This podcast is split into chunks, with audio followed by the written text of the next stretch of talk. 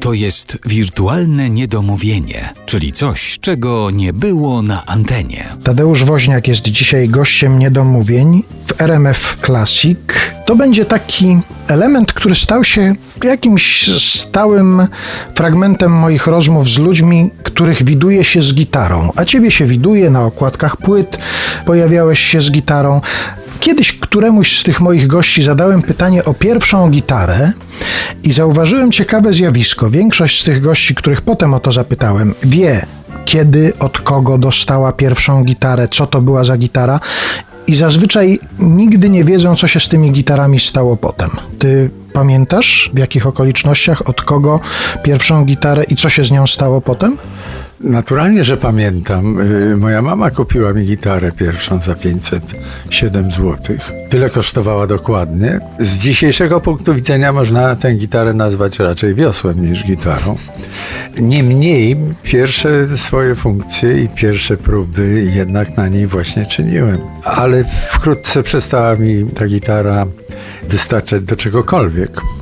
W związku z tym poszukiwałem innych możliwości. One się znajdowały po drodze z gitarami i ona mi gdzieś, nie wiem, komuś dałem, co też nie wyłamuję tu się specjalnie. Zapomniałem, co się z nią stało, ponieważ stała się po prostu z dnia na dzień, jak dostałem jakąkolwiek gitarę, to na pewno była lepsza od, od, niej, więc zapomniałem o niej szybko. Ale to nie był twój instrument y, pierwszy, gitara, bo znalazłem gdzieś informację, że w szkole muzycznej uczyłeś się na skrzypcach. Tak, ale nie wyszedłem z ćwiarteczki.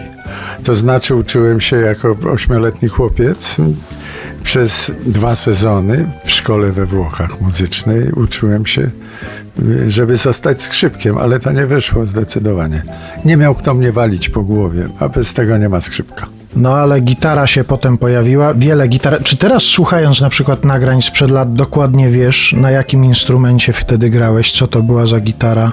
Rozpoznajesz je po dźwiękach? Tak, oczywiście pamiętam, która to była gitara.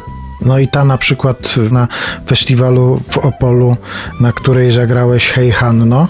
W 68 roku, bo to też pamiętam, bo to był mój pierwszy festiwal w Opolu. Pamiętam tę gitarę oczywiście. Ona została w rodzinie. Był to wyrób zielonogórskiego lutnika i ta gitara została, jest w rodzinie na Dolnym Śląsku. Jeszcze nawiązując do utworu, w którym śpiewałeś muzyka Katarzyny Gertner, słowa Agnieszki Osieckiej, a ja mam dziewczynę po słowackiej stronie. Zastanawiałem się, czy Słowacy nigdy nie zwrócili się do ciebie z jakimiś podziękowaniami za to, że w czasach, kiedy się nawet mówiło o czeskich Tatrach, kiedy w ogóle takiego hasła jak słowacki oddzielnie się nie, nie używało, czy oni ci nie podziękowali nigdy za to, że ty właśnie o słowackiej stronie śpiewasz? Oczywiście, że mi podziękowali. Po prostu zagrałem tam wiele dziesiątków koncertów.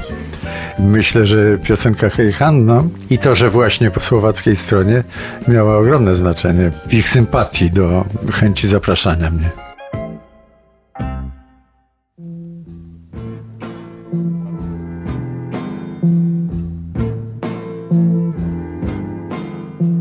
Mam dziewczynę po słowackiej stronie.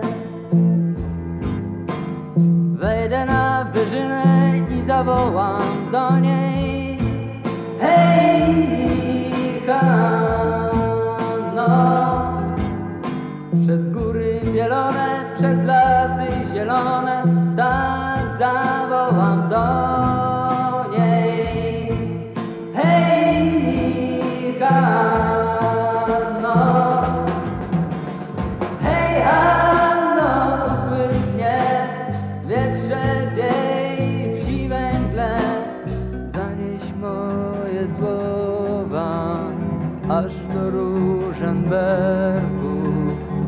Spytaj, czy mnie chowa W pamięci kuferku.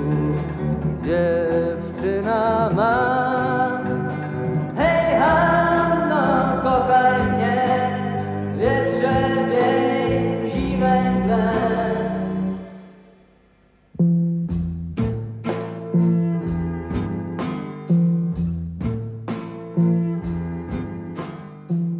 Jeszcze dobra zanna po słowackiej stronie tam moja panna siada w cztery konie. Hej, Hanno, przez wysokie śniegi, nieruchome rzeki, ja